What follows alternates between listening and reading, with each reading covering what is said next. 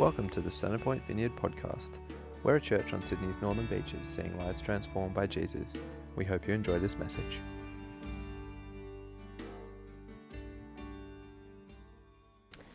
Well, for those listening at home, if you have missed this morning, God has just done some ministry um, on repentance in our worship, and that is very convenient because I'm about to talk to us about confession. So the Lord is good; He knows what He's doing, um, and and I just, you know, what Jonathan was just saying. This is the God we worship, but this is also the God that we confess to, um, and this is the God that we come to in our vulnerable state. So. I just think that's great. Um, so I'm just going to pray quickly again as we get started and just, yeah, acknowledge that He's here and He's got a better plan than I do. So, Lord God, I just, we just come before you. Thank you that you are King and you are Lord and you are our Father.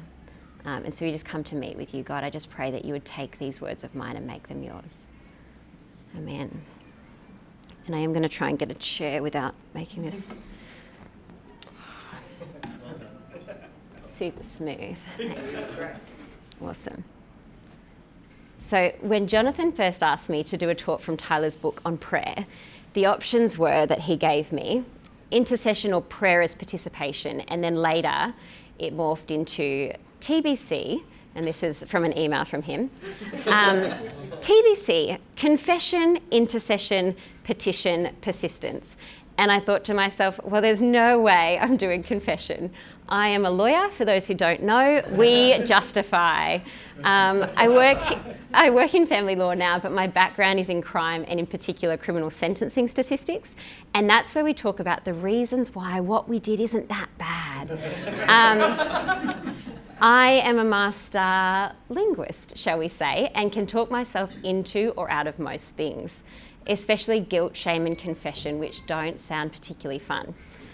Um, a very recent example is that about a week before Jonathan asked me to talk on prayer and all other things holy, I was sitting in traffic in my car on the way to work, chatting away to my husband on the phone, um, and texting my work colleagues because I was in court that day and running late. Now, I have Apple CarPlay, but you can't talk and text at the same time with Apple CarPlay. So I was obviously using my hands. Very next minute, a police officer doesn't just pull me over, he taps on my window because we're sitting in traffic and I'm not moving anywhere, and nor is he, and directs me to pull down the next street. Oh, the shame. So, whilst I should have cried and sought forgiveness instantly, instead, as it was happening, and even after he left, I was blame shifting, justifying, and all round denying any culpability for what I had literally just done. Um, so I don't like confession or guilt or shame, um, but the Lord obviously had other plans. And so I am here to journey with you as we learn a little bit more about confession um, and actually the beautiful open door that God has for us in confession. Mm. So here we are. We'll see if I can. Here we go. Oh, the big button, Prue. Confession. Um, the word still gets me, and so I want to bring in some Latin, also lawyer. Um, confession has its root in the Latin word confittere, which I'll probably say wrong, but at its heart is to acknowledge. Um, and so I want to suggest, and I hope that this morning helps us to see that confession is this wide open door that the Lord opens for us that leads us to a deeper, richer experience of Him that doesn't end with guilt, shame, and confession but it starts from that place of acknowledgement. Um, but before we get too deep into the confessions of a rule breaking lawyer, I want to circle back quickly to where we've been, because what I think the Lord wants to do this morning is to remind us about who it is we're confessing to and why it is that we confess which really starts with the posture of prayer that we've been talking about over these last couple of weeks. So, if you have been tracking with us, we're going through a book um, by Tyler Staton on praying like monks and living like fools. And where we started with Jonathan a couple of weeks ago um, was on the posture of prayer. And if you had been paying attention, there'll be a test later. Um, the key verse for that was to be still and know that I am God. So be still and know that I'm God. That's both an invitation to rest and relax, but it's also an assurance that I am God. Um, it's also a reminder that we are not. And so the Be Still prayer posture invites us into a moment of realigning with the reality that we exist in. So the the time of worship that we've just had is such an amazing opportunity for us to pause and to remember that this is the God, this is God, and we are not. So we might be a servant, we might be a child, we might be a friend, but I suppose importantly, both in that moment of prayer, but in our day to day life, it's worth remembering that we are not God, but He is God. Then last week, um, we looked at adoration, the prayer that raises God to His proper place, not just as God, but as wonderful, hallowed, and praised. It's another reminder, um, and the key verse from that week was Our Father in heaven, hallowed be your name. And so it's not just a reminder about the fact that God is to be hallowed, but also that God is our Father. And so just as we are reminded of who He is, our Father, we are also reminded of who we are in relation to that. We are children of God. Um, and there's this beautiful verse in 1 John 3 that says, See what great love the Father has lavished on us, that we should be called children of God. Um, and so I say all of that at the outset to say that God is the one to whom we pray, and our Father is the one to whom we confess. Your confession is safe with Him. You're safe with Him, and you're loved by Him already, totally and completely. But as the saying goes, He loves you just as you are, but He doesn't want to leave you as you are. And so confession is this beautiful invitation to acknowledge and expose ourselves and return to that that true state that God had intended in the garden, that naked, unashamed, fully loved person that God longs for us to be. Um, in the book, Tyler speaks about sin and notes that our instinctive human response is to hide, or in my case, to justify. The gut reaction is to ignore, to avoid, blame, shift, justify, and straight out deny what's wrong. Um, and I think our world really enables that. And so you know, for me, I dress up in my suit for work, I look all fancy. I come home or do school pickup, take off my jacket, but keep on my mum face smiling and shining, justifying any of my anger or impatience because of this, that, or the other. Usually, my four year old child, God bless her and forgive me. Um, and then in the moments of silence, I fill that with scrolling or reading or watching or listening or anything so that I don't have to sit in the silence of my own thoughts um, and confront what might be lurking underneath. When what God really wants is to peel that away so that I can move into deeper relationship with Him. Practicing the Way, which is um, run by John Mark Comer, are doing a series on silence and solitude at the moment. And they put up this great post recently on Instagram, which I think really resonates with me in that moment of silence. And so if I've timed it right, there we go.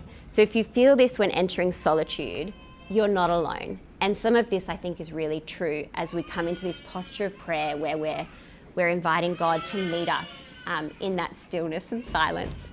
So if you feel this when you're entering solitude, you're not alone. Exhaustion.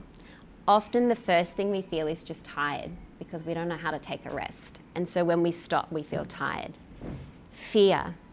It's less praying and more worrying in God's general direction. Anyone can relate?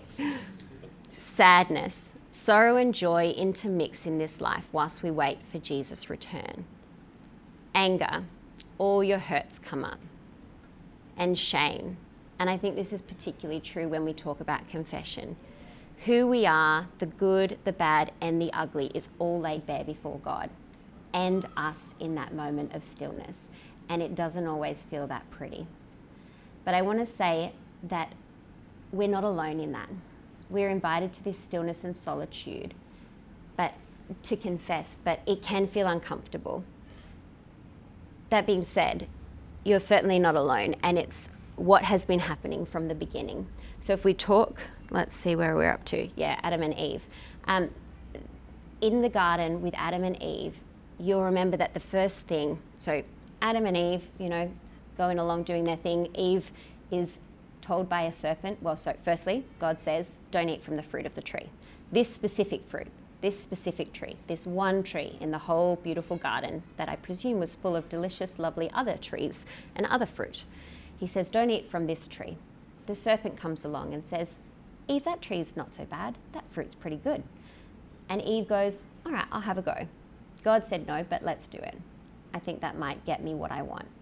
She tries it. She says, Adam, let's have a go. This is tasty. It's good fruit. It's good for eating. And then the fruit opens their eyes and says, Oh, you're naked. And all of a sudden, that's a problem. So they go and they cover themselves with fig leaves and they hide.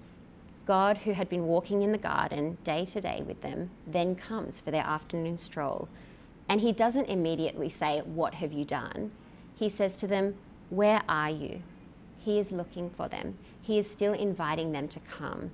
In some of the Hebrew, they talk about that as this invitation. He is inviting them to come back to Him, to confess and to acknowledge and re enter that relationship. Eventually, God finds them because hide and seek with Him is probably a little bit tough. and then comes the scapegoating, the blame shifting. She made me do it, the serpent made me do it. My behaviour with the cop is exactly the same as every man, woman, and child before me. I am a lawyer and a historical avoider of all kinds of conflict, which Alex can well confirm. I think, I think our first fight, he said, Well, if you're not going to talk about it, I'll leave then. And I said, Okay, that's the door. See you later. um, obviously, we figured it out. but so, what might you say then is the point of confession? We avoid things that are bad for us. Guilt and shame sounds pretty uncomfortable, so why wouldn't we hide? Why wouldn't we shame, blame shift? Why wouldn't we avoid? Well, because there's a better way. Um, and the thing that got you into that jam is probably not the best way for you or for those around you. Now, let me see. Yeah. So I've recently started running, and I obviously look a lot like this, and nothing at all like this. I don't know if it, there we go got sunscreen in my eye, forgot my hat. I'm angry. I find the tranquil spot down at Narrabeen Lagoon, and I definitely fall over. Um, so, what what is the relationship between running and confession? And thank you, Mrs. Space Cadet. Um, confession is an invitation for us to look at what we're doing and to acknowledge it and then ideally improve. In running, and you know, I'm obviously a pro by now, they talk about the idea of videoing yourself running. What, oh my goodness, it would be awful. But they do it for a number of reasons to work out your stride, your form, your cadence. I think those are running terms. Chris has left the building. Kirsty? I hear a lot about it. Yeah, here, yeah, excellent, excellent. Those sound like running words. Um, the rest of the runners are probably at the half marathon or the Sydney Marathon today, but Anyway, credit to you all. So they video in order to identify what's wrong with the stride. They video to work out what's happening in order to improve, to say, okay, well, that's it. You need a new pair of shoes, hashtag marketing 101, whatever it is, in order so that they can improve. And so confession and confronting our vulnerabilities with the Lord is the same. We confess and confront our inadequacies so that we can acknowledge it and move forward. My behavior and my sin is a reflection of my denial of God's control in my life. Um, my desperate attempt to rule time mostly and control the chaos of my life. My texting in the car is a manifestation of my desire to take control and fit more into less time. I didn't need to be texting and calling, obviously, and I don't need to fit in five things before dinner. What I need to practice is being present rather than being busy. My four year old knows it all too well. She's frequently saying, Oh, we'll probably be late, usually, because I've tried to do too many things in too little time. Um, I need to trust the Lord, but in those moments, I don't. I want to take control back. And so my kids suffer, my husband probably suffers, my friends suffer, my family, my clients, the people around me suffer because by prioritizing my time, I'm disrespecting theirs. Um, and so I'm always trying to do too much and wrestling with that because I want to fit it all in. But I also know that God has called me to a life of peace and joy, and the busyness is not really conducive with that. So for me in this, I'm acknowledging, confessing, and re- confessing and wrestling to find the better way, the Jesus way. Um, and so I want to talk a bit. Let's see. Um, so in the book, in the book, Tyler talks about sin in a number of different ways. But one of the things he says is that sin inhibits us from doing what we were made to do best to love, to receive love and to give it, to enter into this life that God has for us. And yes, at the beginning, there is this repentance and this return to the Lord. But I want to suggest that confession and this acknowledgement is actually an invitation to daily come back to God and to feel the renewal or the restoration of that salvation daily and to dig deep into that. So Jesus says, Jesus says in Matthew 11 28, Come to me, all you who are weary and burdened, I'll give you rest. Take my yoke upon you and learn from me. I'm gentle and lowly of heart. You'll find rest for your souls. In the Psalms, David says, You make known to me the path of life. You fill me with joy in your presence, with eternal pleasures at your right hand. And so these are all the things that God is offering us, but we often find that there is some kind of block or, or we're not there yet. And I don't think we are. I don't know if anyone gets there yet before we get to heaven.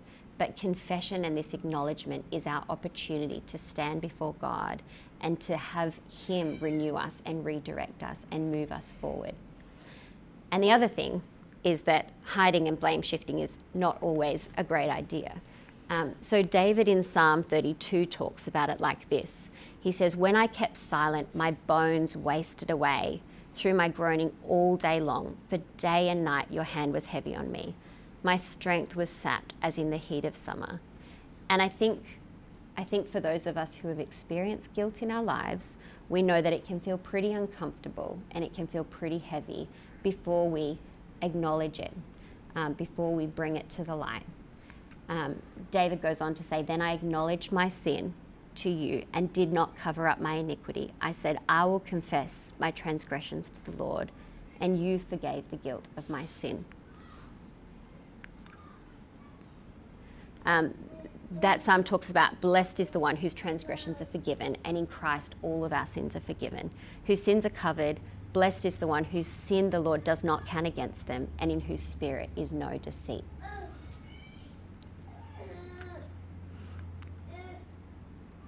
Kind of lost track of where the slides are up to, so we'll find out. Um, Tyler Staton, so this is in his book on prayer. He says, Sin inhibits us from doing what we were made to do best to love, to receive it, and to give it. So, in terms of confession, if we're not fully exposed or fully revealed, fully us in the presence of our Lord, how can we be fully loved? How can we fully experience the grace of God if we will not fully acknowledge our shortfall? How can we fully experience freedom if we do not fully surrender? At its heart, sin says, I've got this, that my way is better. But who in the light of day can truly say that their better is better than God's? Um, I am a lawyer and I have tried, and I'm definitely wrong. Um, God has a way that offers life and abundance of peace and joy and freedom. But the sin that we fail to acknowledge and fail to confess entangles us and prevents us from stepping into that. God cannot transform who we are pretending to be. And so, in the f- kindness of His presence, we need to stand before Him um, in stillness and solitude, in quiet reflection, remembering who is this God who is compassionate, gracious, kind, slow to anger, and rich in love. Allow Him to search us, to prompt us, and to acknowledge our sin. And from there, enter the deeper, richer life that He has for us. The journey of confession is an ongoing experience of His grace. To repent and believe is just the beginning. The grace of the Lord is unending. The peace, the joy, and the freedom is unexplainable. We can never reach the ends of it, but in confession, we can experience more of it.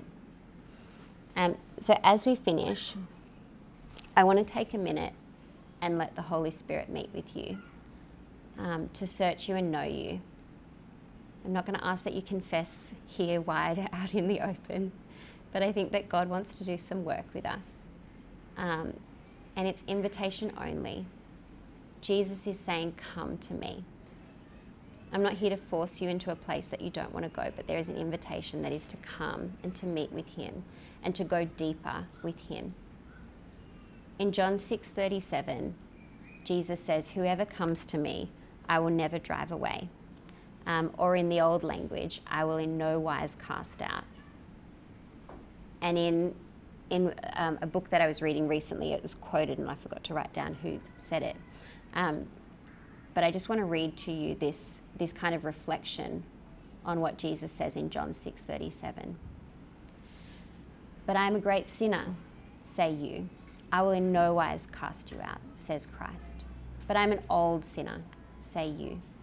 I will in no wise cast out, says Christ. But I am a hard hearted sinner, say you. I will in no wise cast out, says Christ. But I'm a backsliding sinner, say you. I will in no wise cast out, says Christ. But I have served Satan all my days, say you. I will in no wise cast out, says Christ. But I've sinned against light, say you. I will in no wise cast out, says Christ. But I've sinned against mercy, say you. I will in no wise cast out, says Christ. But I have no good thing to bring with me, say you. I will in no wise cast out, says Christ. The Lord has promised unending love and unending grace to forgive all of our sins. Big or small, Jesus has covered them all. His invitation is to come as you are, all of you, again and again, day after day, to work with you to set your heart free from the sin and the mess that entangles you.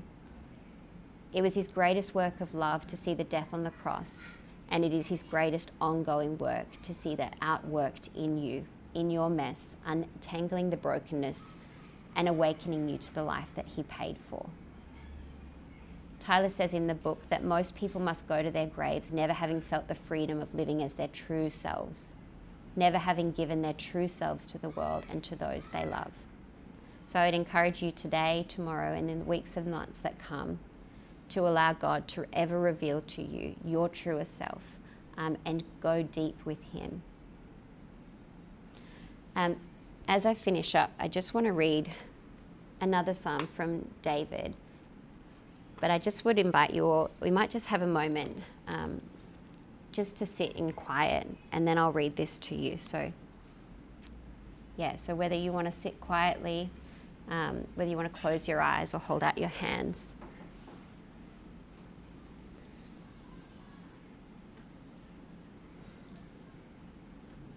Our Father in heaven, hallowed be your name, Lord. Holy Spirit, we just come to you. Jesus, we accept your invitation. We long to meet with you.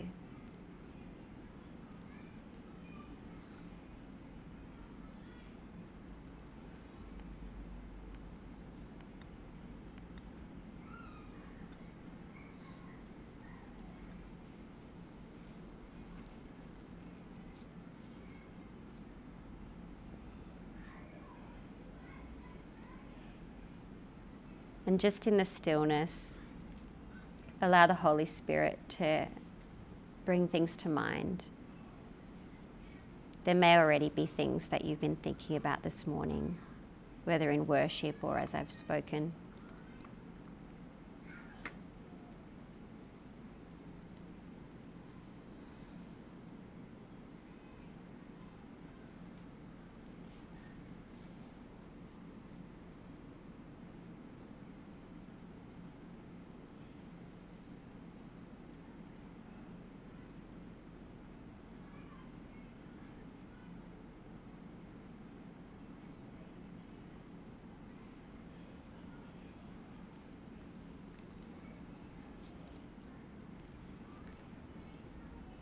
In Psalm 51, David says this Have mercy on me, O God, according to your unfailing love. According to your great compassion, blot out my transgressions. Wash away all my iniquity and cleanse me from sin. Restore to me the joy of your salvation and grant me a willing spirit to sustain me. Lord, I thank you that in Jesus all our sins are forgiven day after day after day. And that as we meet with you and we present ourselves to you, exposed and vulnerable, you love us and as we are, and you meet with us. And that you long to restore us joy. You long to give us greater peace and greater freedom.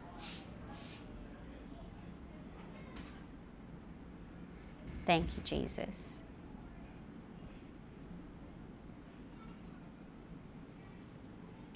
Amen. Um, just as we finish up, the, in terms of the confession prayer, because I know we want to do a bit of teaching as well, um, I'll just leave this here. So the idea is really that we would remember God, um, remember who we are in His presence, invite Him to search us and highlight some of the mess. We would acknowledge it, say it out loud to Him, confess and acknowledge it, and thank Him for loving you with it, in it and through it. Um, and as Jesus says, then go and live a life of sin no more. Um, bless you guys. Thank you.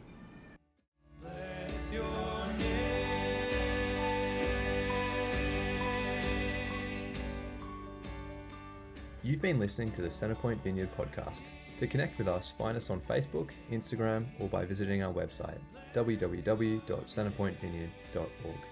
The theme song for this podcast is Highest Praise by Kieran Del